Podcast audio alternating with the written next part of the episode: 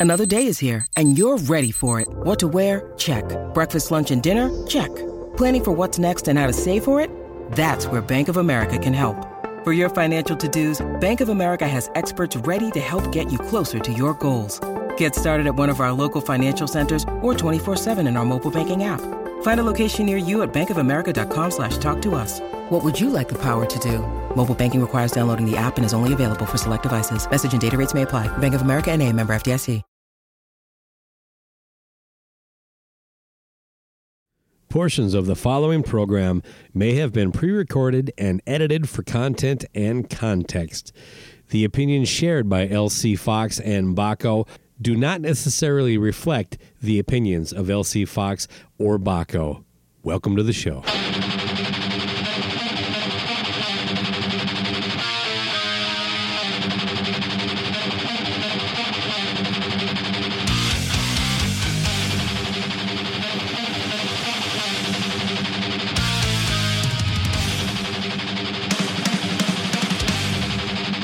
Listening to Cobras and Fire, a Pantheon podcast featuring your hosts, Elsie Fox and Baco. Let the comedy rock talk begin. The time is right to my revenge. Feeling enemy,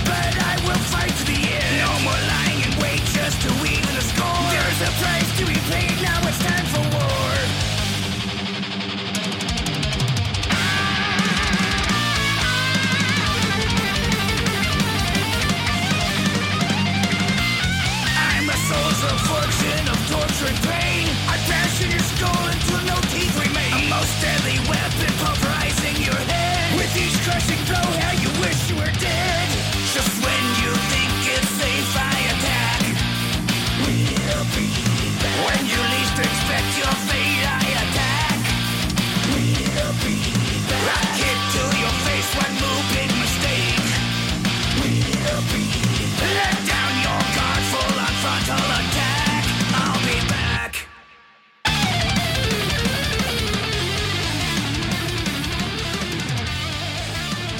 Welcome to Cobras and Fire. I'm your host, LC, and I'm joined, as always, with the Les Moobly Baco. How are you, sir? Les Moobly. That must be a reference to something I said uh, under the influence of some uh, ocean whiskey. Uh, I'm Yeah? well. I'm well. yeah, I'm just saying, the less likely to need to wear a bro, Baco. Yeah, I'm trending, all- trending in the right direction. yeah, man, we're all in the same zone. You, you, you're visiting the Planet Fitness now, right? Mm-hmm, Trying to get more. Continuing my uh, physical therapy, kind of taking it up a notch. That's right. Listen, I, we're men of a certain age. I've, uh, I, uh, uh, you, you don't realize sometimes, you know, when when you, when you look that these kids they've taken they've taken so much out of you over over time, right? Gravity affects the bo- both of us. You, I think that's the biggest inspiration to ever going to the gym. I think at at, at, our age is is the, the the level of the moves. Yeah. Yeah, uh, and uh, you know, we're, I think we're in good company based on the people I see at the gym. But hey, it's also a judgment-free zone, so I don't want to be uh, uh, critical. Uh, just uh, these are my Planet people. Fitness. Yeah. that's right, man. I'm just saying. Like, what what what zone did you start wearing a undershirt? Because I, I, I do I do a lot of times because it like it's like the bro the uh, the, Hmm. the show on Seinfeld. You're like, what's a bro? Uh, did, I've never worn an undershirt other than when it was like uh, like a, a button-up shirt or something like that, or sometimes in the wintertime, uh, but that's more for warmth. But uh, so I never got, I never got to that level. Uh, but uh, you know, whatever. It is what it is. But but what of what about uh, also after your? Uh, I wanted to bring this up just because the conversation of uh, the the the uh, the attempt at health. Did you ever go to the gym when you were younger though? Mm-hmm. And and and and smoke on the way there. yeah, I think I, I actually I, uh, a buddy of mine gave me a home gym when I was 23. Like he won it and didn't have room for it, and that was the first time I kind of tore into it and looked at diet. And I, I, I mean, I went hardcore during that period. I, I, I would I would uh, boil chicken. I cut out all dairy, and uh, that was probably the the closest I got to actually being like a, a physically fit human being. Um, you know, about one 180, 175, somewhere in that range. I would love to get back to those days, by the way. Uh, and yeah, I was a smoker. I would go out drinking every night and stuff like that. And the last time I actually had a gym membership would have been in the early 90s until about 2000. I had a Bally's membership for four or five years, and I would go a couple times a week. You know, that was when the band was kind of busy. So you want to keep the biceps looking good for the shows and things Of course, Of got some sleeveless. You got Yeah. no sleeves, right? You got got got to show off the guns and everything. Little gun show. But you know, smoking was m- way more prevalent back then. You saw it everywhere. You know, so yeah, I would. I was a smoker, so I would smoke on my way to the gym, and I'd have one afterwards. So I don't know. I just thought, I thought that would be kind of amusing. Is it not amusing to think that I was a smoker at some point too? I was surprised to hear that because to me, you're the kind of guy who smokes when he's drinking with all of his buddies who smoke. And and although I, I will say this, you seem like the type of guy that would probably buy your own cigarettes. You wouldn't be that annoying uh, cigarette mooch. Uh, and then your cigarettes that were left at the end of the night would go to one of your friends. Uh, so that uh, that's a compliment I'll give you. But I was surprised. You said you were a two pack a day guy. Maybe a pack, Okay. stuff like that. But but like from like 25 to like 32, like I'd never smoked when I was younger, Mm-hmm. and then all of a sudden I was around a group. It's just interesting the so, how things are socially wise. Like like nowadays, like I tell you this much. The other day I'm, I'm I'm driving by in the neighborhood and I see this guy taking his trash out while he's got got a smoke, you know, like a smoke in there all the way to the end.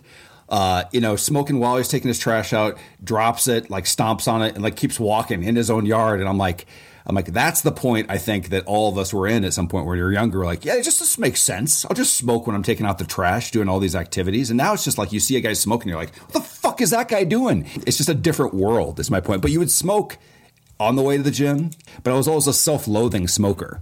Like I hated the smell, hate- hated everything like that. It's a weird habit. You know, you can see how someone can you can see how someone can get into overeating because you eat pizza and you're like, God, this is fucking amazing.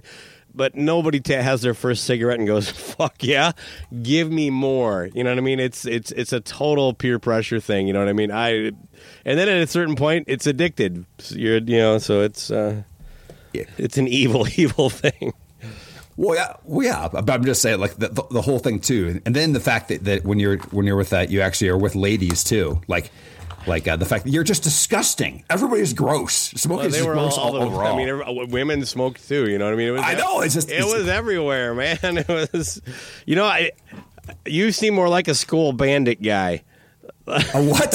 Skoal Skoal- Oh, you think, you think I just put it right in the in that, my, my cheek? Yeah, but you wouldn't go full on actual chew. You get those little baggies. Oh know, so I, little I was just, for you, you know. I was I was big I was big league chew. if if you take context and how things actually were out of the picture, it sticks out.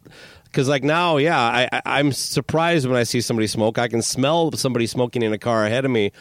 But in 2000, that wasn't the case. I smoked in my fucking car, for Christ's sakes. If it was more socially acceptable, would you still be doing it still? That's the only thing that, that changed. Like, because the, the the reason I quit when I did was because of a three dollar uh, tax hike uh, per pack. Oh, that was your reason. Mm-hmm. Interesting. Okay. Well, I was already at the point where it was like five fifty a day, right? That's what I was spending, and I'm like, this is a lot of fucking money.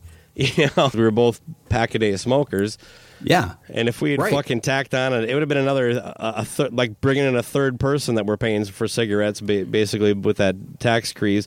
So yeah, I, uh, I I flew to Texas for a week, bought stocked up on cigarettes, ran out, and then I was done. So my point is, everybody out there is is that for those that smoke, just know that you are a fucking rebel, man. You will not have society hold you back. You'll fuck your health up, and you go against the man. And quite possibly broke. But hey, let's shift gears here. We haven't talked in a while. It's been a few weeks since our last episode. We, of course, took the week of the 4th of July off to, I don't know, spend too much time with our families that we avoid doing the podcast. The last two years, the wife and I have decided to go up to Duluth to catch hairball. They actually play on the third each every year. Um, and then we come back down for the fourth. You know, now that the kids are out of the house, if there isn't anything family wise planned, there there's little chance that we're going to go out to a fireworks show. It's just it's a lot of work for very little payoff when you don't have a family to like children basically to entertain.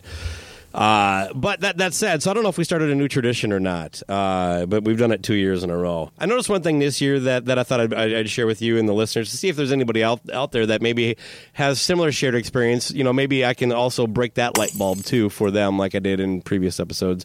Uh, with the whole thing about women not getting out of car. I think was one of them. Amy and I come from very similar backgrounds: Southern Minnesota, small town, kind of lower income family, uh, small town farming kind of communities. And I noticed that we, you know, there's a lot of habits from from our childhood that we just haven't gotten rid of. You know what I mean? And uh, you know, like when I go out to eat, for instance, uh, about halfway through the meal, I determine whether or not I'm going to be able to finish what's on my plate or not. Because if you go to a certain point, then you have a good chunk of food left, but not enough to take home. But if you hmm. stop at a certain point, it's a decent amount of leftovers that you can have for breakfast the next morning or something like that. You know what I mean? Maybe take it to work for lunch. So th- those kind of frugal things that aren't really necessary in my life right now, but it it's definitely just ingrained in me. It's like I, I just can't stop being this guy. Anyway, we both pack for short, you know, couple day trips exactly the way our family did when they would pack up the families, you know, little all that good stuff. You know, bring cl- clothes that you may need to put on because you, you can't put it on if you don't have it, but you can take it off if you don't need it. Uh, get a cooler, put put snacks in it. You know, we go to the grocery store, we basically load it up, put ice on it, get get all these drinks that we have handy, and then we never do use any of it out of basic, really petty convenience. You know, you know, we'll be outside and it's like, ah, it's a little cold. The car's like two blocks away. I'm gonna go buy a seventy five dollar hoodie. And then it's like, you know what? While you're doing that, give me this four dollar bottle of uh, generic water. You know what I mean? It's just like, and then we come home, we have all this fucking snacks, and you know, which is nice. We get to spread those out for a couple weeks, but it's just every time without fail, we we ended up like anything we need to wear, we buy. I bought a jacket and a hat, and I had both in the car.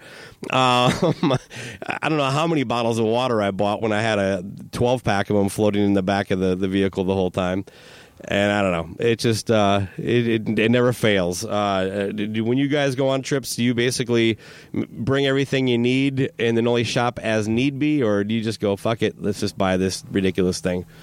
Uh, I am the the I overpack. 100%. Uh, but that's that's been brought on with uh, the kids and stuff like that. Where Yeah. I, I, every time that we have a car, I'm like, it doesn't matter what the fuck the size the car is, it always seems like you need more room. And you don't need more room. You just need to bring less shit. stuff like that. Like just bring the basics, bring the uh, like you just said. You can just get it there, man. It's on vacation. That's how you should get clothes. All your clothes. My theory is your clothes should just tell the world where you've been, man. You should just have labels. Everything should say if you've been, man, you've been to Duluth. I see that, man, because it's on your shirt, bro. It's what you need. You're, you're, you should just be like a walking map of your life. Okay, that's what I say. Bring nothing. Just souvenir the fuck out of your life. Well, I think that's the shift I should make. You know what I mean? Uh, Yeah, but not bring it too. What's that? Not bring it. You That's what I'm getting one- at. I have Listen, to. I'm already Yeah. doing that part. Overpaying because it is. Right. I- I'm not like going out to to Target trying to get a good deal on a on a windbreaker. No, I'm like that kiosk over there selling ridiculously priced hoodies. I'm going to get one of those. And you're in a different town every day when you're on vacation, man. Nobody knows you're wearing the same pair of cargo shirt, shorts. They're they're tan. They're slightly tan. You could all you need is one. Just just brush them off. You're ready to roll over the next town. You don't need Yeah. another pair. Well, you know, Right? uh, did you know that uh, um, jeans were designed to be worn for a whole week? Oh, I, I've always known that. And, and I think to. I think uh, cargo shorts fall into that same category. I, I, I rotate them every other. I, I basically I, I wear them to work for a week, and on Friday they go in the wash. the guy that ran Levi's says you're never supposed to really wash your jeans. Hmm. No joke. He said like you're not. You're supposed Wait, to just like you're not them. kidding? No, That's the He other says- thing you say all the time. Oh, I'm, Boom! No joke. Not kidding.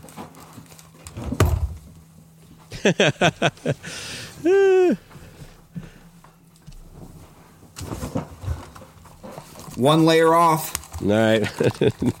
I'll, I'll go with that. I'll go gotta- with that one. I gotta watch mine because I don't have much on.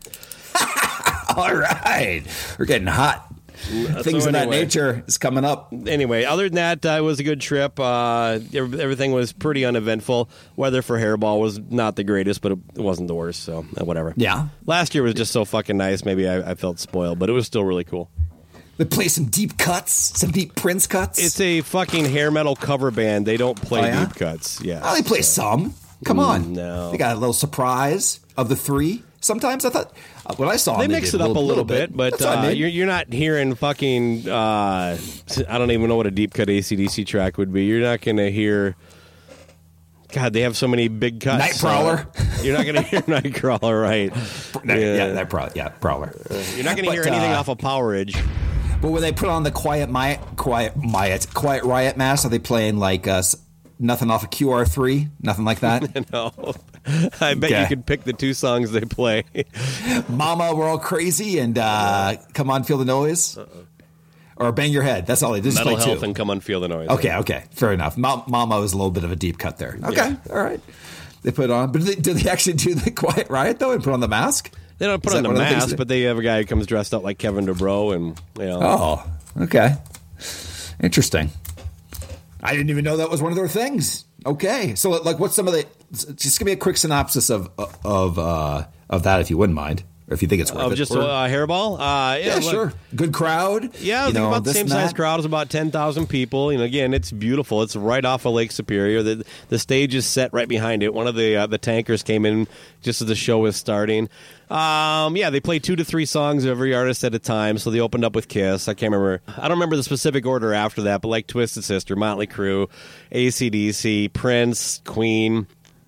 Um, Okay. You know, so yeah, and you know, I, the thing is, I've seen them about four times now, so I don't know if I'm seeing exactly the last same show or a mix it up.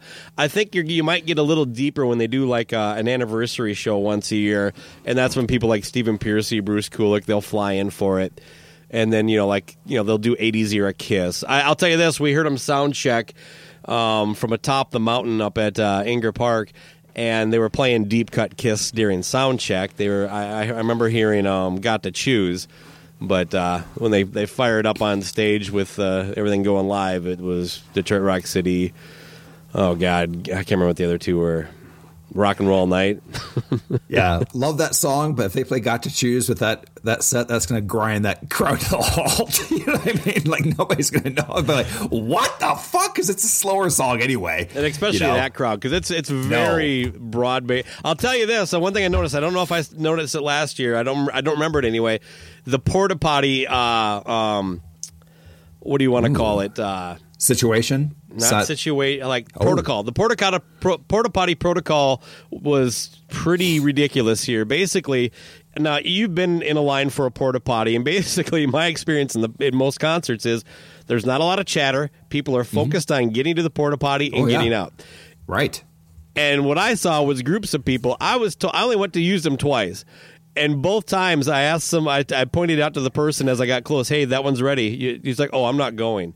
Like you're just, they're just I just there like with the I just like the zone. yeah, and like I'd Yeah. always get to the to the front, and then the very next person would actually have his back to the porta potties, holding court amongst his friends. So both times I'm like, I I, I see a door open, I'm going. I don't care.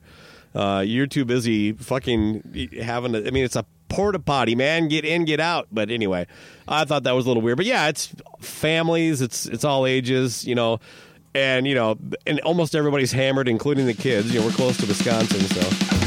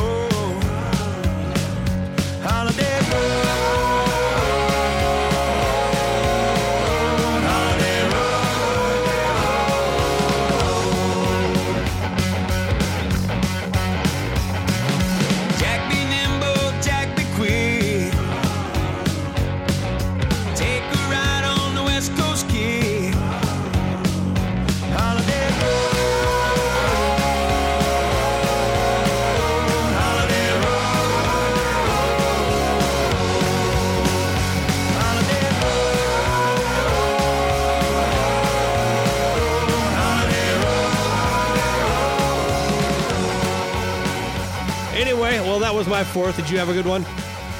I did.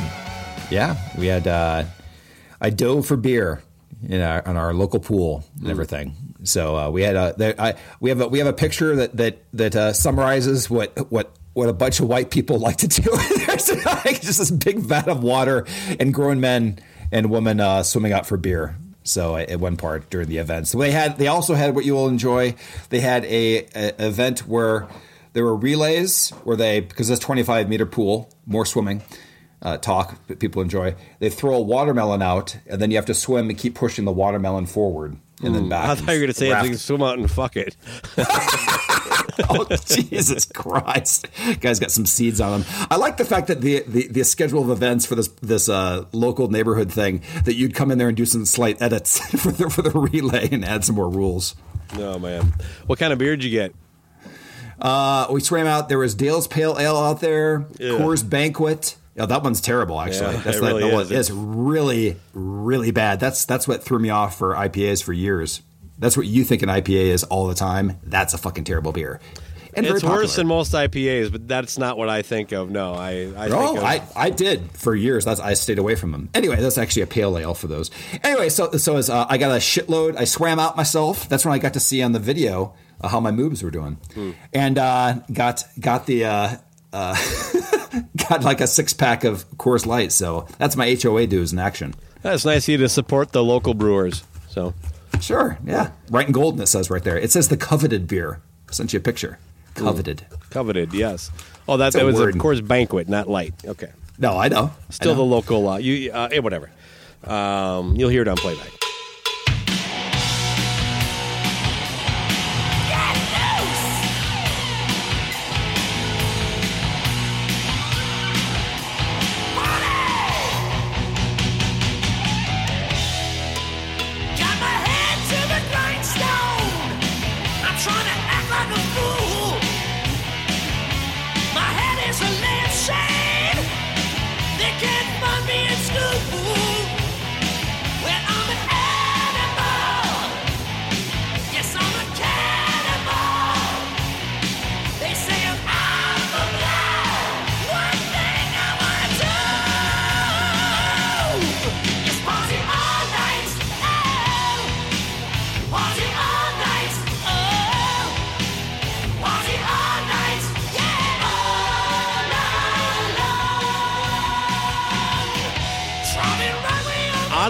And I say this without my tongue anywhere near my cheek. Well, actually, it's near it, but it's not in it, man. It's not fucking in it.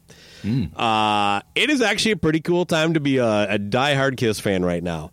This glut of pretty decent quality to high quality video that we haven't seen from mostly the 70s stuff but last night just i was going to bed they dropped an asylum multicam thing Whoa. that i've never never seen before this stuff that, that, that I assume you know, it sounds like that one surprised you, but the, but you've had to have seen this stuff that, that everybody's been sharing. I've shared a couple of them, um, but they are in every Kiss group. They're just being blasted out there, and there's a lot of discussion as to as to where they're coming from. And I have some information on that I'd like to get into. some of them started popping up in my Facebook feed that I was like, whatever. This is probably some you know version of whatever has Mm-hmm. been out before, and Well, some of them it's like, what's the big deal? It's 75 Cobo Hall. I've seen that, and then that's like, no, you haven't. oh, even that one, even that one's different. Yep.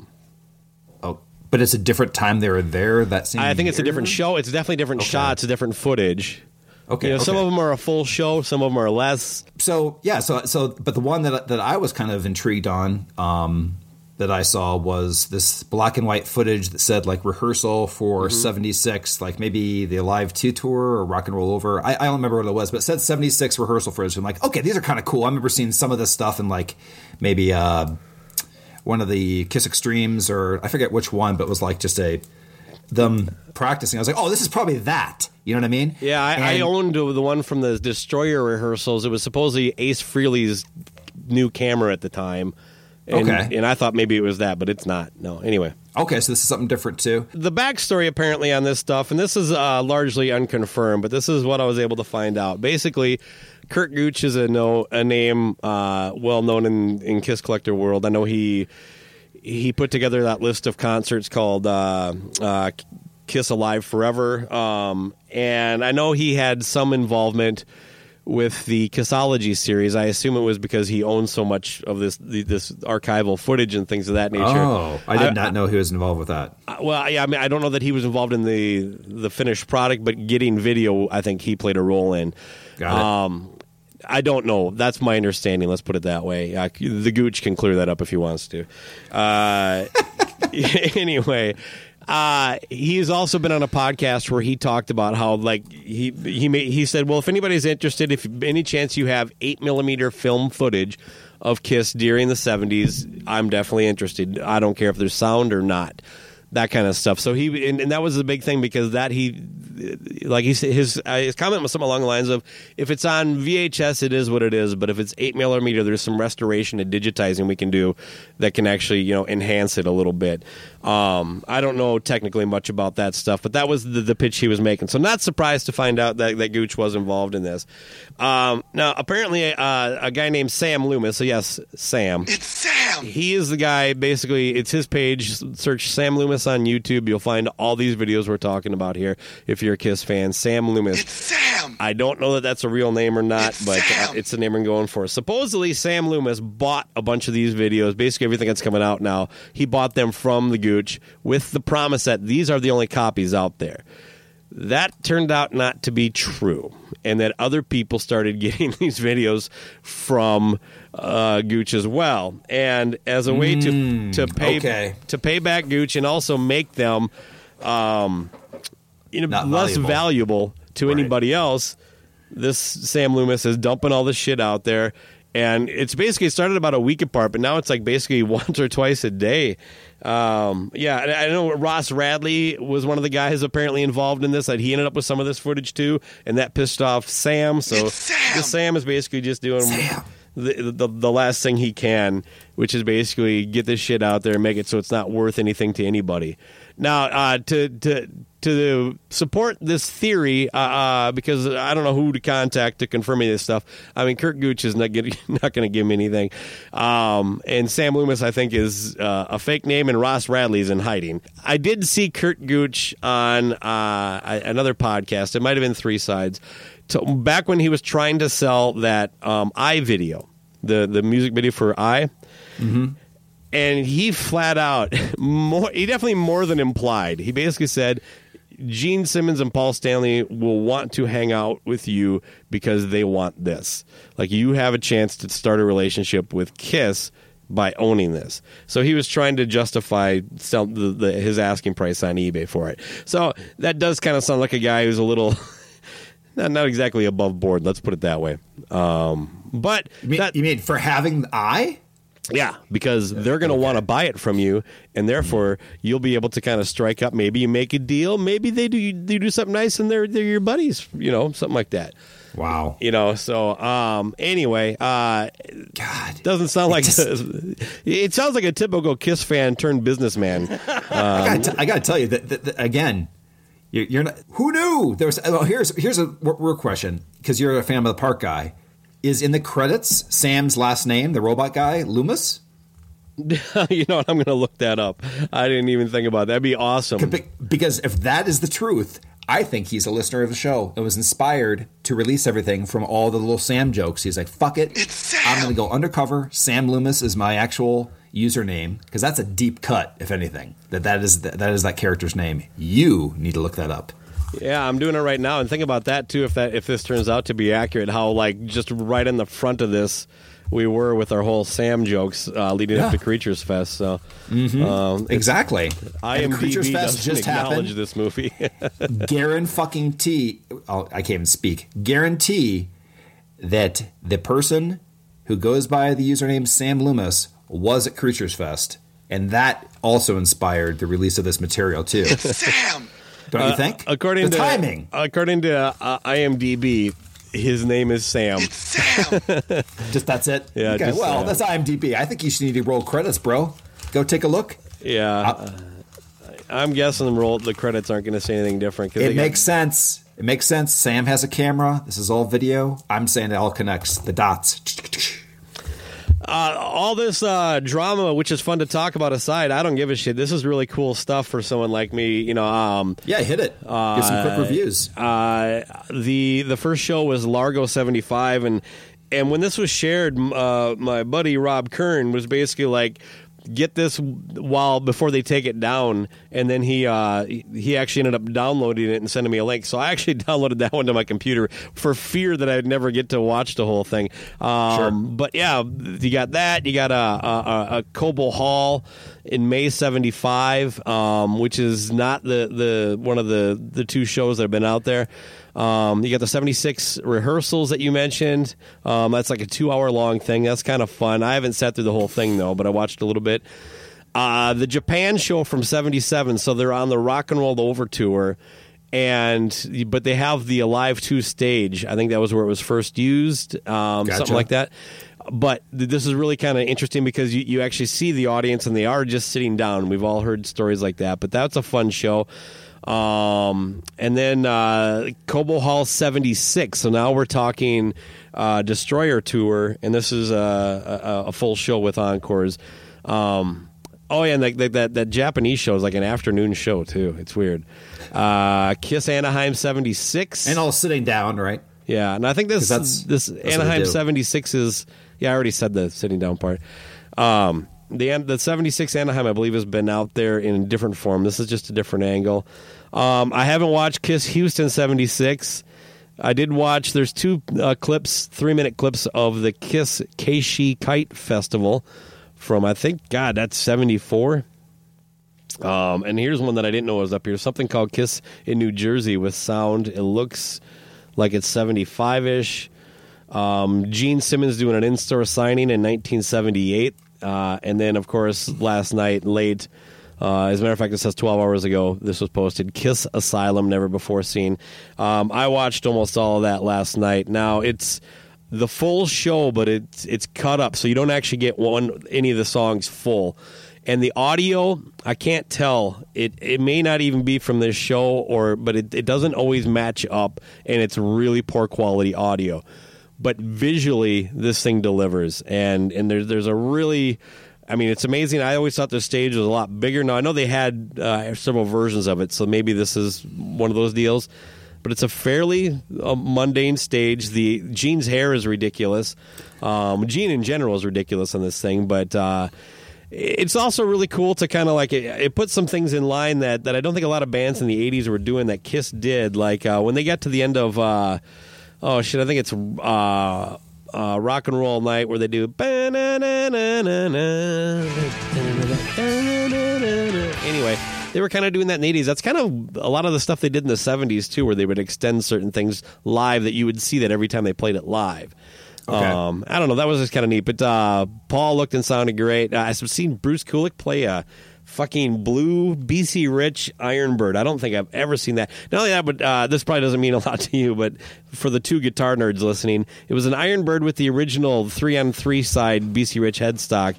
I don't know that I've ever seen that either on an Ironbird. Anyway, Like I said, the only one I watched was rehearsal, and I, I swear that this is probably where they got possibly one of some of the professional footage for the like the Love 'em Leave 'em video. Oh, I think that's you can confirm that. I mean, wasn't Oh, there? can you? Okay. I think. Well, fuck. I don't know. I'm not sure. It's the same. It kind of looks like it's like not not the full I think Alive two set, but it's it's cool because they actually have the bombs going off and like it's a full like dress rehearsal of what the uh, the show should be, and they, they run through things a couple times, and there's some there's some songs they don't play, like they play Hard Luck Woman during it during the rehearsal too, which is uh, unusual. Anyway, it's very interesting to watch, and the qual the actual sound quality on that one I, I can say is pretty good. So I would definitely Check it check out that Largo 75 show. It uh, that was pretty bonerific um, for for Kiss fans. So I guess the thing that amazes me in, in, in about all this is why this was held on to and how it got lost between management and stuff like that. Like we only got just a tiny taste with Kissology, but the fact that this stuff actually exists and could have been used so many times earlier. I mean, do you think that there was was any plan here or or do you think there's any strategy to this at all is it this old school thing of if you see it then you won't go pay to see it live maybe that old school kind of idea of we need to keep the mystery You know I, I mean? I think it's coming out now has- because like yeah. a guy was hoping to make money on it at some point, and then found Okay. out that other people had it. Um, God, I know um, uh, Mankini got caught up in one of these deals too, where him and a, a couple other guys bought some recording from Rock and Roll Over. I don't know if it was demos or something.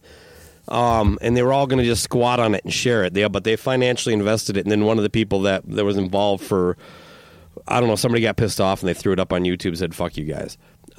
um, so, I mean, are these all just you think like the local place that did a record- recording, or I know some of them that's the case. I don't know. I don't know any. There's so much of this stuff, how all this stuff. I, I'm telling you right now that the reason the stuff's available out there is because Kiss is cheap and they probably weren't willing to pay anything to, to, to purchase these and then resell them. Right now, Kiss doesn't think uh, any actual product is worth doing. You know what I mean? Unless it's like a fucking Hello Kitty lunchbox. Basically, you know, they'll they'll take money, but they won't pay money, and they won't invest into a product or anything like that. Right. The one time they did it was Kissology, and that was a one timer, pretty much. Like we're going to try doing this. Yeah, and I think they they probably stuck with shit they owned. You know, for the most part, you know, Right. because um, that, that's why all that stuff was shit that was already out there. You know, what I mean, it's Yep. just so. Okay. Well, cool. Thanks, Sam. It's Sam! Yeah, thanks, buddy.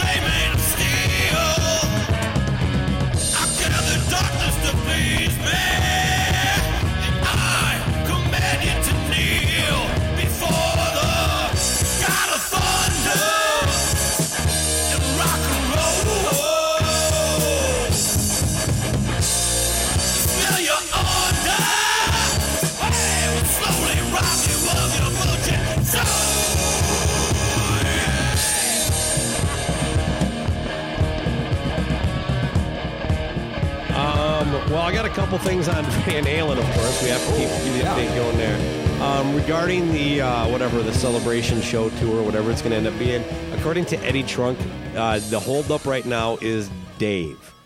Um, I uh, I didn't care enough to dig into it more because I didn't think Eddie was going to elaborate more. But uh, that that's Eddie Trunk said that on, on his show on Sirius XM. So Okay. Good to know. Uh, and another piece came out on Rolling Stone. A former Rolling Stone website editor named Blair Fisher wrote this piece that detailed uh, a very odd way he ended up befriending Eddie Van Halen in the years prior to his death, starting in 2015. Um, and so the article just came out. It's like I said, if you search Rolling Stone, it, it's out there. There, there. If you're a big Van Halen fan, it's a lengthy read and it's it's pretty well written and gives you some stuff. But there are some takeaways that I thought I'd share. I, I'm assuming you haven't read it. Nope. Okay. Well, uh, and it should be noted that anybody that was reached out for comment on this article declined, and that's Michael Anthony, David LaRoth, Sammy Hagar, Wolfgang, and anybody representing Van Halen. So, uh, and that is pointed out in here. So the, the nuts and bolts of this is this guy was no, was working in a fairly boring job, and uh, he would shoot emails off and, he, and to to people to see if they would get back to him, like famous people, things of that nature. He he would he has moved on from. He had moved on. Oh, You God said it. damn it. Flip flop off. Keep going. God damn it. All right, there we go. Uh, so this guy has actually, you know, years past being the website editor for Rolling Stone. He's now doing some kind of, I don't know, corporate gig where he just crunches numbers or something like that. Uh, he he gets into it in the in the article. It's just not that important. But he came across an email for Eddie Van Halen, but it was much to the Bruce Kulick kind of thing. An AOL email, and he's like, "There's no Yes. way this is Eddie Van Halen." So he he figures, well, let's let's find out. So he shoots off an email, and the email just says, "How's Michael Anthony doing?" Now, in 2015, you understand the ramifications of that. Right. And apparently, gets back pretty quick. Goes not nearly as good as Wolfgang eh, Van Halen, nor will he ever be. Who the fuck is this? You don't know that. You would know that if you had a brain and ears. Wow. All right. Okay. So now, still not sure he's not being catfished. Uh, uh, he hits him back. He says, "Well, regardless, you screwed up the classic lineup, and with all due respect to your son, with DLR's voice in the shitter, you need Anthony more now than ever. And how about some new music you didn't write in 1975? You are super lazy." So this is Jesus Christ. He's going right for the jugular. yeah. So and again, now he breaks it down, but his whole point here is like he wants to determine how real this person is. You know what I mean? Is this you, by the way, writing these emails? Yeah, I wish. Yeah. All right. So Eddie replies he can't control Roth's voice, and he but but now you think Mike is a lead singer. He sounds like Mickey Mouse. He just has a high voice. he goes on to blame Roth for leaving the band in '85, and he regrets the decision to bring in Hagar to replace him. Once Hagar joined, it was never the same. That's the last thing I'm going to say on that. When Hagar quit, Mike went with him instead of staying with Alex and me, and that was as much a betrayal as Roth blindsiding us when he quit. We didn't see that one coming either. All we had was ourselves, Alex and myself. Wolf happened to be there, and it was fun again. I can't control anything more than you can. If I could, I would change a lot of things, starting with never having my first drink and maybe sticking to piano instead of guitar Wow. couple things there. A lot to unpack in that that response. Right now, the guy's pretty convinced he's actually talking to to Eddie. Now, you you could still catfish him if you know enough about Eddie, but this is. Uh, it, suffice it to say, it, it gets confirmed to the point where he actually gets invited to a show and meets Eddie. Um, Really? Yeah. So the, we, we we know that, that, that, that it isn't somebody pretending to be him. I'm gonna uh, hit back at at Eddie, even though he's no longer with us. Um, the bullshit that Alex or Michael Anthony left the band with Sammy. He stuck around. He was on the next record, and if I don't know, I just I, I'm getting kind of tired of the the overemphasis on defending Michael Anthony that seems to be out there as if he's some kind of sacred cow. But I will defend him on this. No, you, you hung in there. I, I think you made things difficult for him. So I'd like to add something to that too, and that I've done some reading on my own, and I just finished uh, the what I should highly recommend if you want kind of a kiss and sell view version of Van Halen. Uh, Yeah. you have uh, pretty much zero to do with the music, but everything to do with the back end of everything is the Running with the Devil by Noel uh, Monk. Uh, who is their manager from 78 to 85 where i just finished the book and anyway so it's uh, it came out a couple years ago And it was so good that I was inspired to reach out to him and realize he just died this year, and he lived in Colorado Springs. so, because I kept saying this author's in Colorado, I'm like, this is fucking great. This is the kind of stuff I love. Because Kiss and Sell is my favorite book on there. Anyway, so it went to this part about this I, that I did not understand about it. So, two things about my one thing about Mike Anthony, I just add, and the, the DLR. In it says that in 1984, all the way back in 84 and you can you can tell me if you're like yeah that's common knowledge. I thought it was much later. That is when they had michael anthony sign away all of his royalties from from that point forward. And then he stuck with the band. He became a paying member an employee of, of van halen. As of 1984 they said fuck it. You're you're done with getting any more royalties from that I have heard Michael Anthony say the opposite. Uh, he claimed it was um, when they did the last tour with Sammy. They brought him back in, and Right. and and and that was a that's in Sammy's book. And I've heard Michael Anthony say the same thing. That like he said, "Fuck it, this is the only way." A last hurrah, I guess. So I am shocked too. Uh, if it happened that far back, then I don't know why they're lying about it, but. It was a it was a five thing. The, the manager was twenty percent, and the other um, four were were twenty percent. You know of the of the pie. That's that's how they had it Pretty big cut They for a manager. Exactly, and then they they they got rid of him. And then the other part I'll just say, say too about the the, the the leaving is they said that on a plane that David Lee Roth had demos of him singing California Girls, and he played it for the other guys and said, "Isn't this great? I'm going to be putting out my own thing," and thinking that they, everybody would be cool with that. Yeah. That I didn't understand either. The fact that he's like, "Yeah, I'm just going to be a solo artist and still be in the band." Did you know that? Um, not not specifically. No, that's not that surprising though. Okay, because It's a revelation, but uh, not not shocking. Okay, he's like crazy with the, with the heat or whatever. He's just he grabbed Ted Temple. He's like, "Is it isn't this cool, guys? I'm just doing this thing. Isn't that good? We can still tour, right?" I I find that amazing. That that's how big that David Lee Roth like. Hey, it's all right, right? Well, maybe No some of. Ed's comments uh, in the rest of this article will will cement th- that belief. There. Okay. Uh, um, so here are just a handful more takeaways. Uh, he's he claims he started, uh, and these are all broken down in the article. I'm just kind of picking highlights here from this point on. Uh, he started smoking and drinking heavily early in his career as a way to treat performance anxiety. That's uh, not exactly the most unique thing. Um, the reason it took so long for a different kind of truth is Roth was basically the holdup on a lot of stuff, including all the rehash demos. Um, and he said Roth is also the reason the band hadn't done anything at this point. I think it was 2018. So, uh, but a live record, and for th- and to show for three years of downtime. Um, he said Roth only wants to be on stage doing his vaudeville shtick. He's not interested in rock and roll, hates ACDC, and calls the band's fans culturally illiterate. Yeah, all right. Uh, he he said if people only knew the truth, they wouldn't believe some of the shit that goes on and what we put up with. Probably not much longer, though. I'm too old for this shit. I really wish things were different, but they're not. That's kind of a telling comment, I think. Um, uh, to that that point, they actually become kind of friends, and they kind of go back and forth a little bit.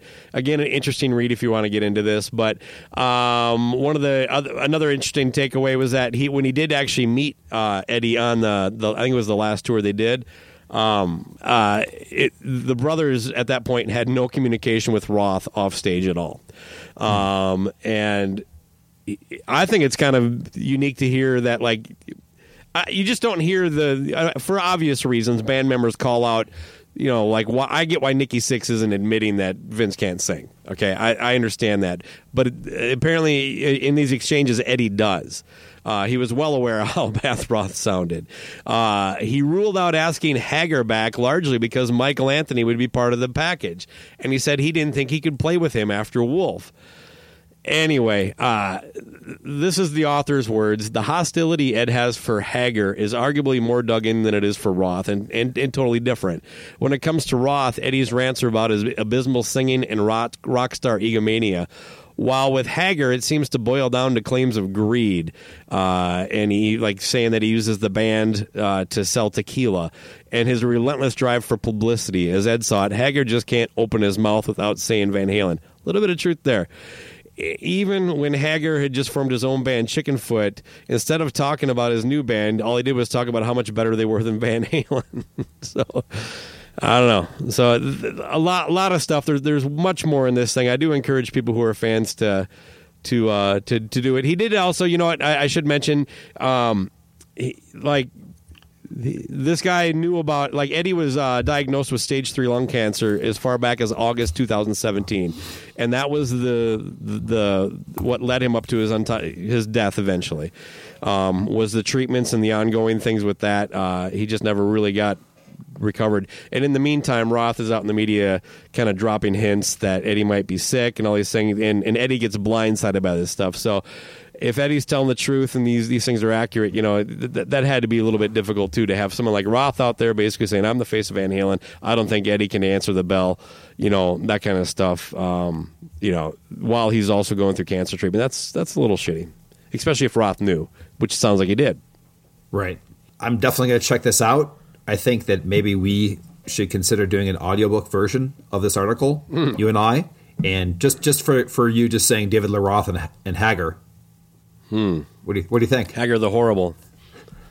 That's what I'm saying. That's a, that's I a very Andy listen. Shaw level joke right there. Hagar the Thank you. No, That's no, I was. I was. It was my joke.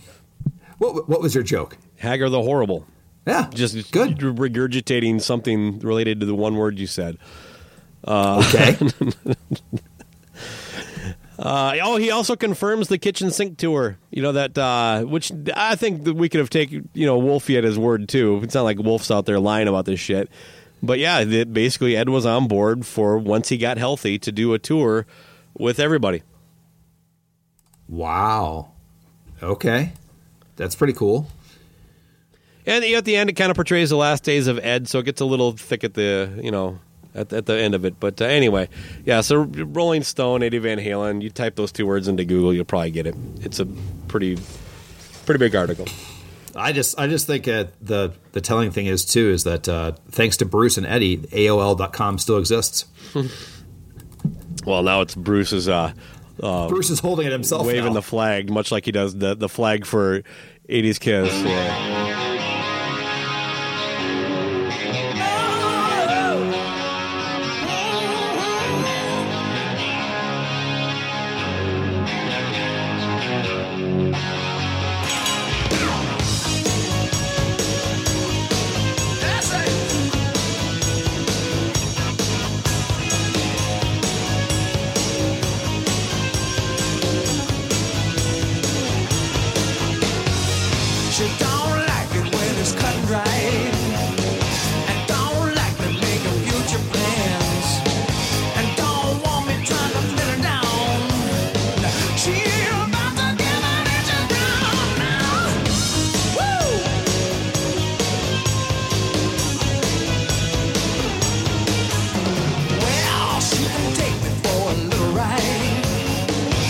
Just as long as she drive me home.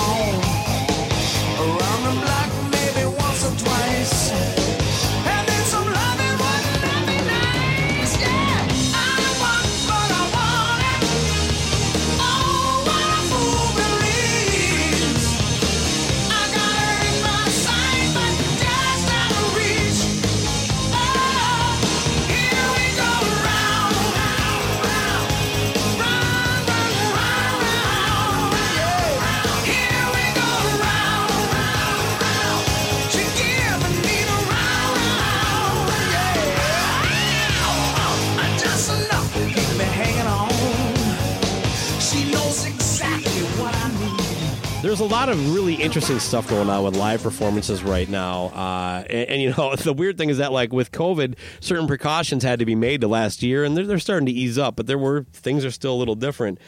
But one that I was not ready for, and one that I actually, when I first heard about it, came from. And Tracii Guns is a guy who will have a joke now and then, so I didn't believe this. I thought he was just fucking with people, but he basically posted on his Instagram page. Uh, we have a unique situation. A lot of people I know have a panic disorder. While I have it 95% under control, heat is the remaining trigger. So he's down to where only heat makes him panic. And he simply cannot play in the heat, which uh, we'll get back to that. But he found a solution. They set him up in a toilet, off stage, air conditioned, and he was going to do the whole show with a live Instagram video of him playing in the toilet while the band was on stage. This is incredible. Uh, it turned out it was not a joke. Uh, this actually happened, and uh, there is video. First off, this was the Sonic Slam tour, which uh, sounds like something you'd have at Sonic. I Uh, found this out about that from my AARP app. Yes, exactly. ARP Sonic Slam tour that has Tom Keifer. It's got LA Guns. It's got Faster Pussycat. So that's the lineup. And again, this is the LA Guns with, as we just heard, Tracii and Phil. So you're getting the real ish version of, of LA Guns, okay, and everything. And you're so you so, so imagine you you've, you've you spent your hard earned money and everything like that, and you get there and you're like, yeah. And what if you're somebody like me who is somehow have you ever seen them together? Or Yes. not? Yeah. Okay, I've always I've only seen them once, and that was just the Phil and whoever else was that version before. So I've never been, and this tour I wanted to see. Okay, they're not coming to Colorado, but anyway. So imagine you get there and everything, and you're seeing what we just told you. You've never seen them before, and that this is why also at the same time this is the greatest music genre. Every once in a while, I'm like, why do I love this music? Why? why? Because you don't get this, and this is a quote from Joey Haney. This is one of his comments. You don't get this with a Lumineers. You don't No. get this with Mumford and Sons. Mumford and Sons ain't playing from the bathroom. Nope. Because of some heat trigger. They're You're not getting- doing uh, meet and greets in bathrobes either.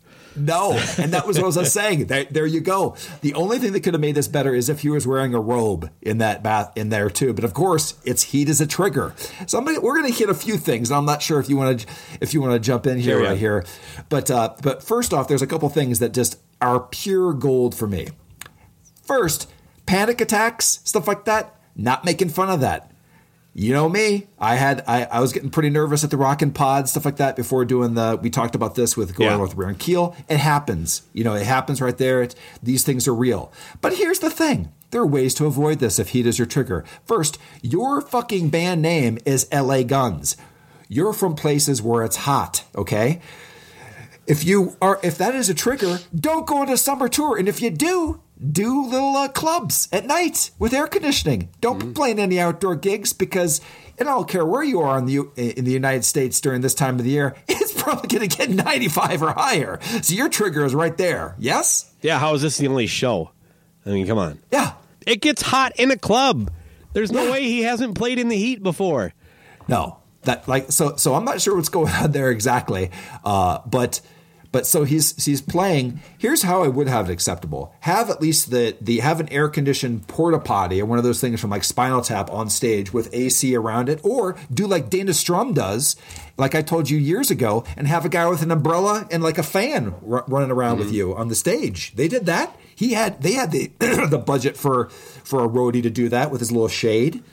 I mean, that was fucking amazing to me. Like that's next level. That's like rock, like super rock star having a little guy with an umbrella, a parasol, parasol roadie. Now, I'm, I'm, going to just, so uh, we don't get too far away from your comment, I do want to point out that um, I have no sympathy, even if you're a young first time fan, um, that if, like, this is finally my chance to see a LA Guns version ish.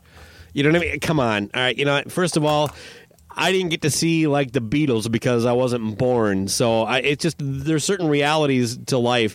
But if you've been a fan as long as we have, and this is your first real chance to see them, well, odds are you've passed up a lot of other chances to catch it before this. Um, so it while maybe not the best thing, and I'm not saying you need to celebrate this like maybe I would. I would actually. I want this now. I want him to play from the bathroom, but I want that put on the video.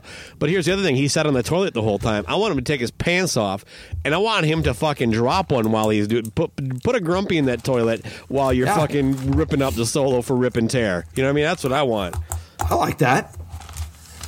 Yeah, I mean, can you imagine hearing a flush during during the during just the the pause and No, sex you action? don't flush. You fucking save Oh. that and you sell that fucker. Okay. Yeah, this is well, uh, not. this is the Tracy Turd from uh, Dallas, Texas, uh, 2022. So you want the rest of the tour him to do this? Yeah, I, I think he absolutely has to. There's otherwise he's a fraud. Well, maybe. Well, that's true. That's that's true. Or maybe, uh, what if other there, other people have different kind of triggers? Where where other places the other band members could maybe every time you don't know who's going to be in the actual bathroom. Would that be kind of a, revolving thing? Vince Would Neil, like that? Vince Neil can't perform anywhere within walking distance of a Chipotle. True. That is a law. that's right. It's in the rider. That's that's that's his trigger.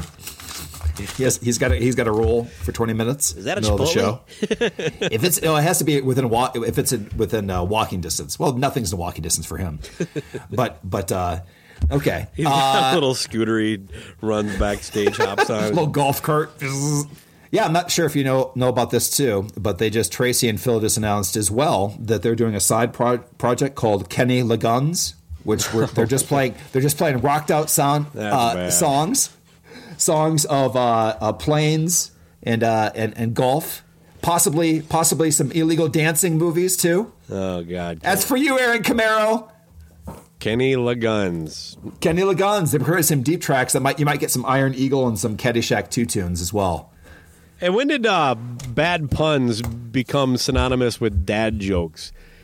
Be- I'm not sure, but hey, man, that's Aaron Camaros. He's been dropping Kenny Laguns the last couple Decibel Geeks. I fucking love it. Kenny Laguns, amazing.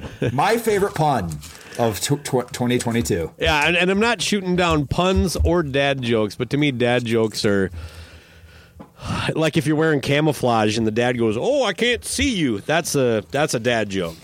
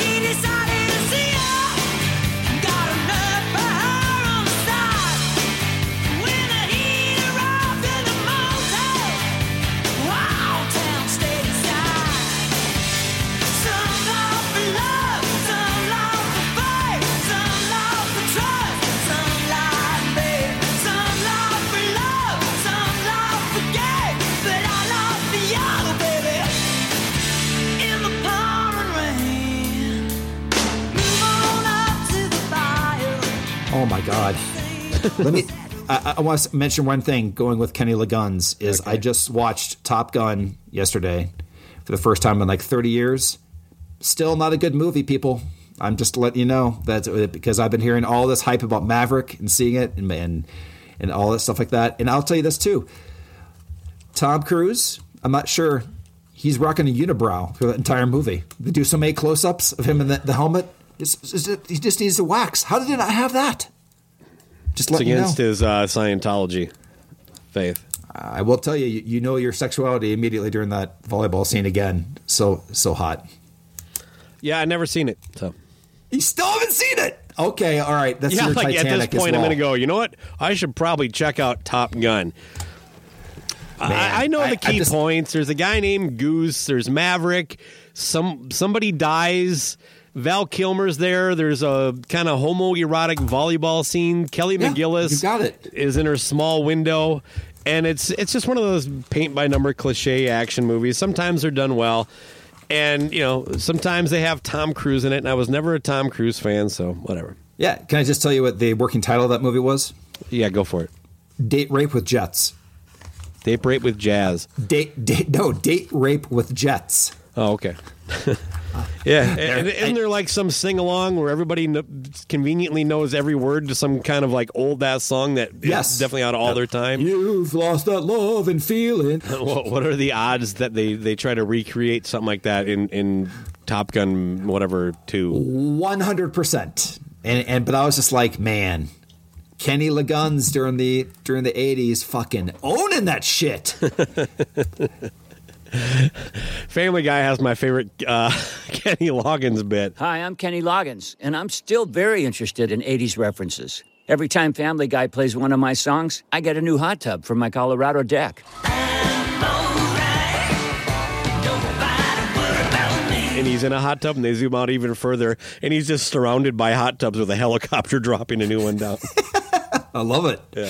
He's the man. Anyway, so uh, yeah, report back after you see Top Gun. Well, Look forward for that. Look look for that then. Yeah. The biggest movie out there this year, Maverick. Show me the money. All right, let's wrap it up with uh, Stadium. There's all these little bits and pieces to get into here. They're fun. Get back to my show prep here.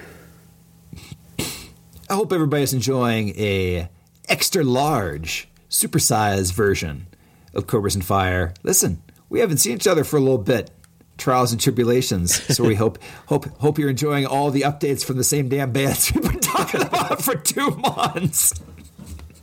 Because they give us so much material. Again, greatest genre in the world. Why do I like this music? Because of this. I'm gonna give uh, give you and me just a little bit of crap um, for our take on the stadium tour. It almost, especially when you go back, at times it felt like we were almost rooting against it happening.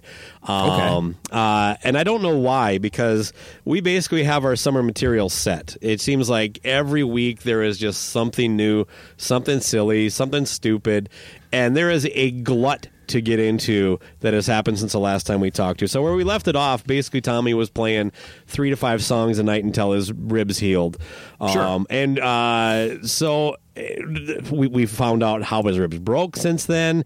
Um, all these these, things, and, and, and the latest thing, I'm just going to start start off with, uh, and I'm going to give Vince a little benefit. I don't want to get into this too much because I think it is just blown out of proportion because of slow news. Vince uses a teleprompter on stage. I just assumed he did. Honestly, Yeah. I assume every one of these artists are probably using it. It is just so passe. I do not agree with Stephen Michaels' hot take like, I don't remember what I had for breakfast, and you're expecting this guy to remember the lyrics. I'm like, well, if you had the same breakfast for the last 35 years, I bet you would remember what you had for breakfast this morning, Steven. So, yeah, I do expect somebody who sings only these songs all the time, 50 to 100 times a year for the last 30 years, should remember these words, but he's hardly the only one. Okay? Fucking I, everybody's using the damn things. Okay? So, I just don't care. Yeah. I mean, Tommy Lee is even using a teleprompter during his little speeches about his ribs. That's all teleprompter. Oh, God. Hey, should we get into that? Should we? The, Actually, teleprompter just says "fuck" over and over again. It's just a bunch of like it, it but it, it like you know does that thing with the the, Dots. the stars and the the the sign symbols. But Yeah, uh, sure. uh, let's get into the because his wife ex- told him told the world she, you know in a typical wife manner. It's like oh what's the big deal? Let's just tell him this is how he broke his rib. Everyone keeps asking how Tommy broke his ribs, so I'm just gonna tell you. We were staying at a like old rental house in Nashville. It was a cool, like old, quirky house, but the stairs outside were made out of stones and they were really uneven, and the roots were pushing them up from a tree. And everything was fine. I actually fell up the stairs a few times getting groceries, but whatever. Bananas. Um, so the day that we were leaving Nashville, our driver came and we had all this luggage and he wasn't helping us. He just stayed in the car. And so Tommy was trying to carry all of our luggage for us.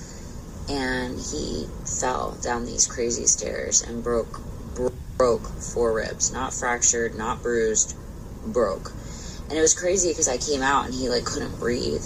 It was really scary. He was on the ground and he like was gasping for air. And he got on a plane that day still and went and did the rest of rehearsals in Pennsylvania and went to the hospital. And they were like sorry got cut off. Um, he went to the hospital in Pennsylvania when we landed and they were like you have four broken ribs.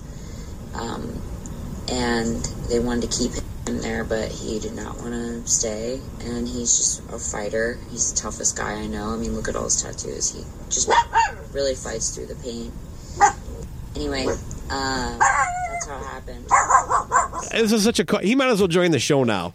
Um, Tommy broke his ribs slipping walking downstairs. Uh, right? I mean, how I broke my wrist, how you broke your what was it your ankle? That's how I broke my left ankle. You left yeah. that- yeah. So yeah, Tommy, welcome to the program. Um, you've been a you've been a, a mascot for a while, and now you're a full fledged member. Welcome to Cobras and Fire. Name my name That's is. Baco, and as always, I'm joined with LC, and for the first time, Tommy Lee. doesn't suck. Thanks for having me, guys. That's right. Thanks, man. All right, yeah, bro. We, we know that we know that if we're superheroes, our nemesis is stairs. Exactly. Yeah. It's uh, and you know what? It, it it's all, it'd make a horrible movie, but just put a Marvel logo on it and people will come. It Doesn't suck. That's right. Oh yeah, that's right. As long as the stairs are kryptonite as well. Yeah. No, yeah. no, it's, that's it's like- DC. DC is hit and miss. yeah. Anyway, Sure. Marvel, Marvel, hundred percent win every time. pretty much, man. Doctor Yeah. Strange. No one fucking read that comic. Yeah, I've been told that that's supposed to be great though. Oh, it's Sam, Sam Raimi. fucking should be an Oscar, man. Black Yeah, should Panther. be- should- Fuck. Hundred percent. God, I love these comic book movies. What are comic books? Is as far as the the stairs go, how I, I can't imagine being Tommy waking up and being like, "What the fuck? Why did you tell people about the stairs? if I wanted them to know about the stairs, I would have said it from the stage. It's supposed to be mysterious. What are you doing? I mean, I would be like, "What are you?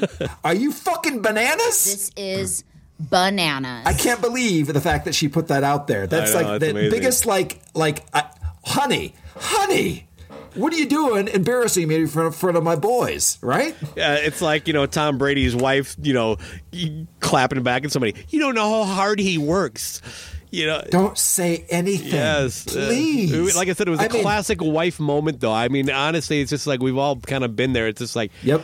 You're exposing way too much. Just, just don't It's say exposing. But the whole thing is, I'm just, I'm just imagining like Tommy, like super mad because that day he didn't have a driver because it says basically he had to take a bunch of. Uh, they're in an Airbnb and he's got a bunch of luggage and he's like taking it down like, God damn, I gotta take this shit down myself. You know, I imagine him. And like she tight- blames like the driver too for not coming Yeah. to get him. It's just, uh, Yeah, exactly. This, this lazy ass Uber guy wouldn't come come and grab our luggage. I'm like, that's not what Uber drivers do. They stay in their car. Well, she didn't say Uber. She said they had a Whatever. driver. Yeah. So whatever. Point being is, I just imagine Tommy Lee like falling, and you just hear like that comical like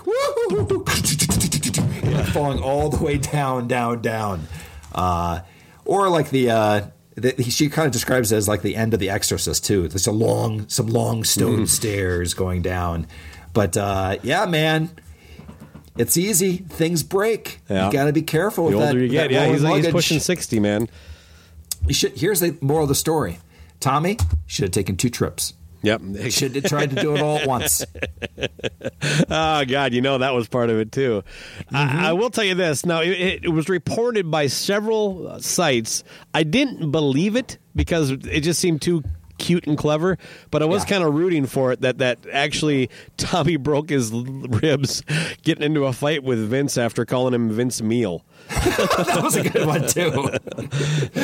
You pretty much knew there was nothing there, but I know. But I started to almost believe it when I saw a second site report it, and then Yeah. a Mötley Crüe went out with like a here's a picture of us backstage. Everybody's getting along better than ever, almost in retaliation to this Mm-hmm. coming out. But uh, I, at the same time, I'm. I'm I'm kinda, I'm actually kind of happy that Mrs. Lee came out and oh Tommy, it's no big deal. You just fell down the steps. You're an old man. You should, you were carrying too much. That's right. Um, and uh, did you happen to see one of the shows that Tommy set up? By the way, I think he's back playing full time now. Um, uh, I think he's done at least a couple shows. If if, if so, I, I, he's probably behind the kit for our, everything now. So uh, good to have you back, uh, T Bone. Um, but uh, Tommy was uh, for his second because he ran out of things to say to the audience. You know, Sure. So Yeah. when he came out and did his little "I can't play anymore," he tossed ribs into the audience. Like had yes, some, I did see that. um, I like that. That was kind of nice. And he also credited John Travolta with some fucking, I don't know, Scientology healing thing. So Oh, good. helped him with his That ribs. Uh, Makes sense completely. Okay. it does, yes, because uh, so basically, if you pay more money, then your ribs will heal. That's kind of the, uh, th- the stage there. 'Cause That's that's what Scientology is. I think getting to that next level. yeah, yeah, squeezing ribs. Um, Yeah, he went. He, there's a picture of uh, Tommy kissing the side of Travolta's bald head, saying, "Good to see you, John. Thanks for the energy movement on the ribs and coming to tonight's show." So uh, that's uh, know, that sounds like some kind of tacit endorsement of Scientology hearing healing. I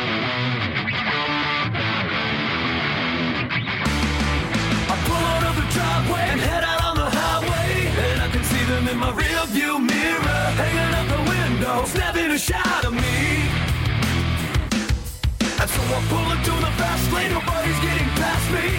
And I can hear the helicopters coming. Driving down the street is such a pain in the ass for me. And God, I wanna know.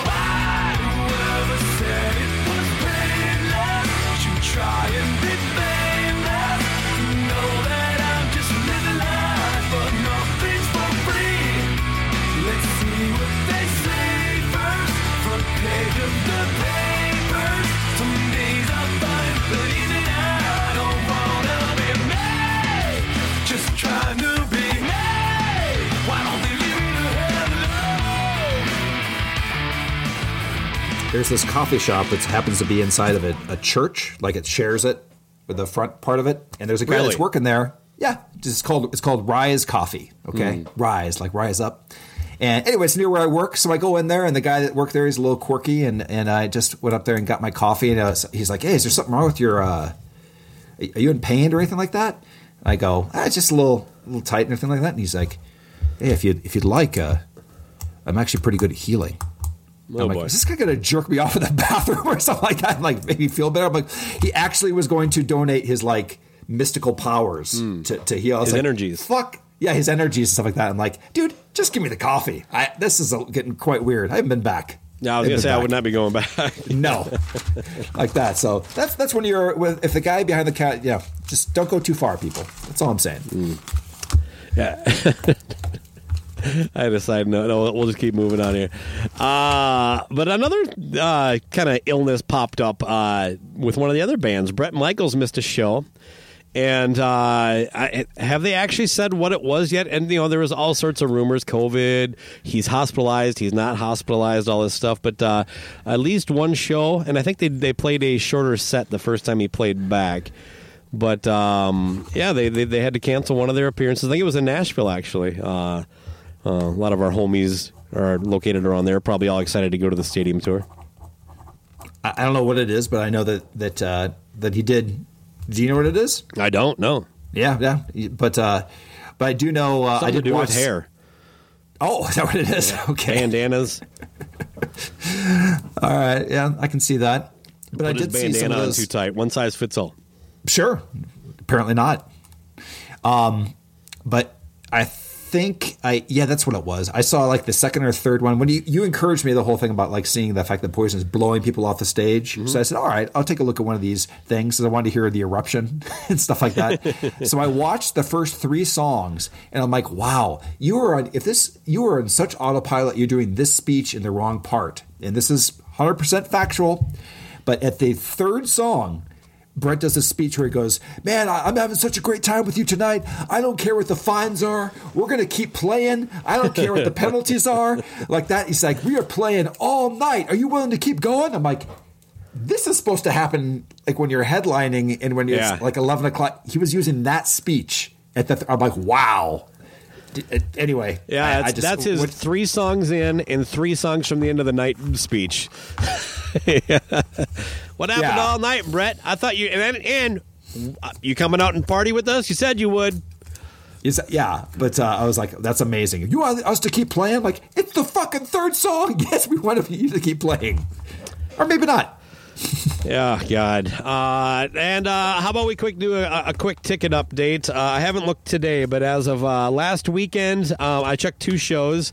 The, they coming to I, I-? I think at the time, I can't remember what city was in, but I looked for what was the the tic- ticket asking price for the next upcoming show, and then of course I looked at my own show, Minneapolis.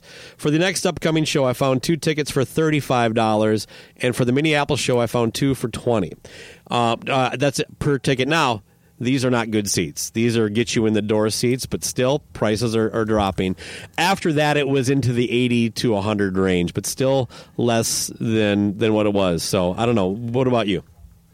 Mine, uh, again, every single ticket is unavailable direct, you know, from the thing. It's all verified resale. Oh yeah, these are. I'm going strictly on uh, Ticket King and StubHub.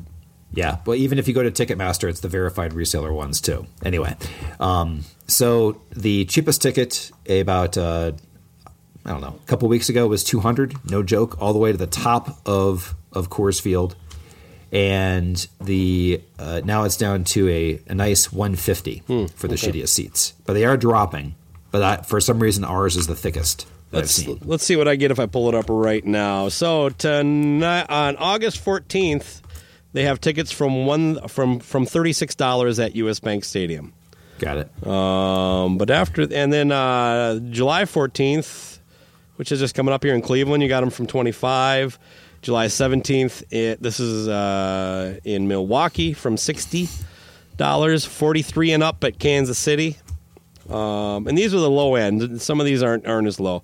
Uh, Orchard Park, New York, uh, has them from twenty nine dollars. See, that's I don't know what it is. Indianapolis starts at twenty four. So So some, my theory is that somebody was uh, in 2020 before the everything's shut down. This is their was their retirement plan. They've been holding these fuckers for that long, and then you know they're trying to cash in. That was a horrible So- retirement plan idea. I I I 100% agree, but that, but that's just the this particular venue. That's like it's keeping not- your copy of Thriller sealed for 40 years, hoping it's going to be worth a lot. Bananas. right. And here, like this would make sense for Phish, for leftover salmon, for it, the the crazy cheese incident or whatever they call them. That's the big bands around here. It ain't this. So, hmm. hippies is what I'm saying. I get you granola, uh, homeless people with dogs. Yeah, just look at Red Rocks. It's basically all those bands that play three or four nights. That's where you you hold those tickets. And do not tell those people that Britney Spears has played Red Rocks. It'll uh, it'll it'll cause an incident. no, A string no. cheese a string cheese incident. widespread widespread panic. Those are the those are the jams here. Anyway, uh, but uh, No, a lot of, my point there was a lot of those guys. They actually think that Red Rocks was built for uh, jam bands, and they they would never have any corporate act out there. yeah, never. No, there's there's tons of corporate acts that go up there. I'm aware. It's all corporate, bro. Yeah, no, there's that too, but uh, it's not all Trey Anastasio and string cheese.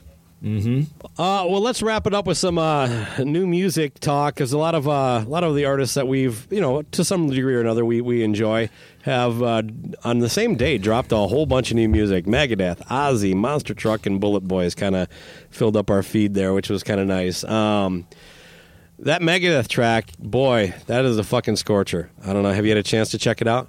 I have. I went. Uh, it, the the video is unwatchable, but the uh, but the song itself is a, is a, is a definitely a burner. That's has uh, I think people you, you maybe you mentioned or the comments are coming up. It's very Rust in Peace Yeah. ish. Uh, lots of tempo changes. Love the gallop at the end. Um, yeah, it's, it's, if that's if that's a sign of things to come, I'm good with it. Uh, I do miss uh, the bass of Dave Ellefson. he is greatly missed. Yeah, you, you might as well just just pretend it's him, and then you won't notice the difference. So, Okay, fair enough. uh, yeah, I, I well, the video is a part of a three part series, and it's supposed to be the how Vic Rattlehead came to be Vic Rattlehead. Okay, So, fair enough. Yeah, I don't. I can give two shits about music videos nowadays. Uh, Underst- understood. Yeah. You know, it's uh, there wasn't a warehouse involved, so I was thrown off. okay, yeah, and they're all wearing shirts. I suppose that uh, disappointed you as well. Mm-hmm. I did. Uh, what about the new Ozzy track, uh, Patient Number Nine? I gave it a couple spins. For me, it was very uh, like an Alice Cooper track ish, kind of reminded me in that zone. But uh, I, there's just something missing. Like like the fact that it's it's only like four minutes, and the last minute and a half, I'm just like, is it still going somewhere? It just seems like something it's building to, but it doesn't get there. But uh, it's okay. Yeah, that's where I'm at too. Uh, if I have any hope, it's that that Ordinary Man record has really kind of grown on me the last couple years. I, I listened to that about a week before this came out, and every time I do, I like it just a little bit more. Um, and this has that kind of same. I had the same vibe. Uh, for Under the Graveyard as I did for this song, and uh, so so maybe there, there's something there. We'll see. The album comes out here later this summer. Um, Monster Truck has two out, in the uh, uh, the first one that the I, the title escapes me, but uh, the the we played it on the show. Uh, it's it's fucking killer, but uh, I, I really enjoy both tracks. To be honest with you, There's Golden Woman. It's Golden Woman like- is what I'm thinking. of. Yep. There's almost like it's a it's a uh, and then it's get my things and go. It's almost like a sequel. Like basically he, he meets the greatest woman and then she cheats on him and then he, There we go. That's that that's like the part two. They're both just straight up rock and roll and right? Yeah. Tons of energy. Those are the I would say that was the the good one. Those two are, are a good pairing. Yeah, the, out of Of the the the Megadeth and the Monster Trucks are the are, are the best of the, the ones we're going to talk about here. And you want to talk about a shitty music video? That new Bullet Bullet Boys song. What's it called? Fuck something or what the fuck? Not what the fuck. That, what That's the fuck it. is Flip? Uh, I I think uh, it's got fuck in it, which is always a good idea. Uh, yeah, I, I'm not. I'm not a, a Puritan parent, so I'm not as offended by things like that as you. I'm just Um, saying. Uh, yeah, it's not the '80s anymore. I don't think it's going to hold back the Bullet Boys from from breaking the charts. radio from radio. Okay. Uh, so, you know what? As a song, Holy fuck! That's Holy exactly fuck, holy fuck. That's the name of it. I don't know who that meathead is on guitar, but he does a horrible job at like pretending to say the word "holy fuck" in the video. It just, I, I'm not familiar with his current band. I know, I know th- that stuff, but I will tell you, I, I love the um, the music on the on the verse parts. The guitars sound great, and the melody's not too bad, but that chorus is just flat. And overall, this is a, a pretty forgettable song. I don't know if they have an album coming out or not. Um, they just had the, the the the single in the video release, so and it's super cheesy. The video, it's it, it's like not you know you can do cheap and it's kind of good. Mm-hmm. Yeah, because you're kind of going for that aesthetic. This is not that. This is trying to do more than you have the the technology to do, and this is how it turns out. You end up with that that weird guy going, "Holy fuck!" Come on, lip sync better, bud. But again, Bud. I don't give two shits about music videos nowadays. So Sure. I didn't even see it. I just I just actually listened to the song and I was like, "Yep, um, I'm good." It's Yeah. no Elefante for me. That was the last surprise for me, really. I thought uh, from out of no, from out of the skies was was solid. It was not as good. It's okay. but, but yeah, this is. Uh, I, I I I'm not going back to this. Give me the next song. What's what what else you got, Mark? Do I even Yeah. know you, bro? And I'll and I'll hit one uh, two real quick on my end was because mine were in the same zone as yours there for those. Uh, but uh, you know, a band that both of us dug right in the beginning of this show. Uh, but Crobot has a whole album out, and it's Yeah, we haven't talked about that. Good good pull. I it's for me it's just not working. I, I don't I don't know. They've kind of went a different direction and it's more produced. It's it's like one of those things that you listen to, you're like, it's okay, but there's nothing in it that really grabs me. It's got an ice cream cone on the cover. I can't even recall the name of it, but but uh, it's a band that we kind of uh, heralded in the beginning. Yeah, that first record is amazing. Um, Fat City was a drop off, and the Yeah. one they did after that, I did not like at all. I have not checked out this record. I've only heard the single, and I did like the single, so I'm a little surprised I didn't dig into it more. But um, yeah, you're right. They're they're kind of going a different direction, and that, Yeah, that that's fine. Do it. They should Yep. do what they want to. They're you know but- Sure. Yeah, but, but uh, yeah, it was just a band that I had. I, I had. I, I guess we, we saw better things for them in the, in, back in the day. Definitely different. it- um, they definitely sound more unique, and then they kind of and it's I think it's like half the band now. But anyway, there was like an up and coming one that's kind of it to me. It sounds like they've uh, what's the channel on uh, on XM radio that I always reference. Octane. Thank you. They've octane them. It kind of sounds like it fits in that format now, like everything else. But anyway, but, I'm all there's about a ba- Ozzy's Boneyard. Oh, okay. You're all about that, right? Just to make sure you hear some deep cut Iron Maiden. That was a nice surprise. Uh, but yeah, the other one I'll just mention is is one that that I have a dream, and that is that there is a band name that came randomly to my radar called Unkle Daddy, and that's spelled U N K L E Daddy. They are like a monster truck as far as just straight up uh, fun rock and roll with some, uh, and they're from the Twin Cities. They're in Minnesota. They're playing near you. Um, they have they have a ten track album called Full Length. Get it? It's a beautiful beautiful uh, album cover there. Just a lot of fun. Um, and I don't know, man. They seem like I don't know if you've even given them a, a play yet, but there's but they have a song you know to me. I like nice fresh movie references. They have a song called O Face uh, as well. Uh, that's a jam. And Is this like yeah, a Steel Panther band? Nope. No, they're just fun. I mean, that there's they have fun lyrics. They have a they have a, uh, but they're just just straight up rock and roll. Okay. But they're right right in town and and um, great guitars. Did you, you? I don't think you've you've definitely not checked them out then yet. No, not yet. Sorry. You sent me some links, and like I guess said, been a little preoccupied. No problem. So that so I wanted to feature a song called "Thick Licks and High Kicks" for the outro. So my dream is that you'll interview them soon on Suns Out, Mike's Out. Yeah. Uh, They're local, man. They need the promotion. Oh, yeah. Okay. yeah, we can. Yeah, just tell me what email you want me to provide them. I just want to end the show, bro, buddy. Okay. All right. Let's get out of here, man. All right, buddy. It was good catching up with you. Rock's not dead. It just slipped down the stairs.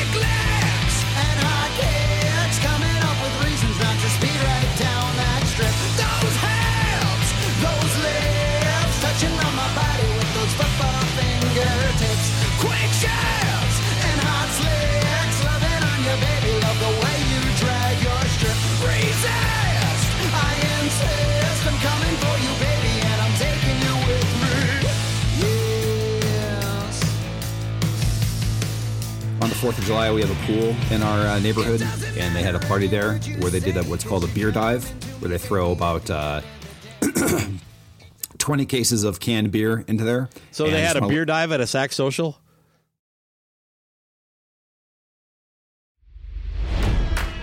It's NFL draft season, and that means it's time to start thinking about fantasy football.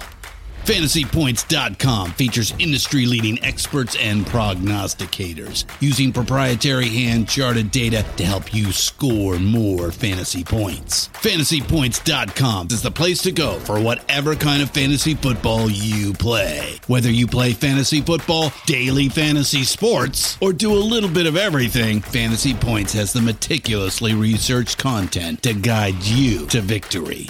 And why wait for the fall? Fantasy Points also covers the new spring football league, the UFL. Join the guru, John Hansen, Scott Barrett, Joe Dolan, and other massive names in the fantasy football universe with an exclusive offer. Use code Pantheon for 15% off any fantasy points package, including the all in package, with access to every article, tool, and data nugget that Fantasy Points has to offer.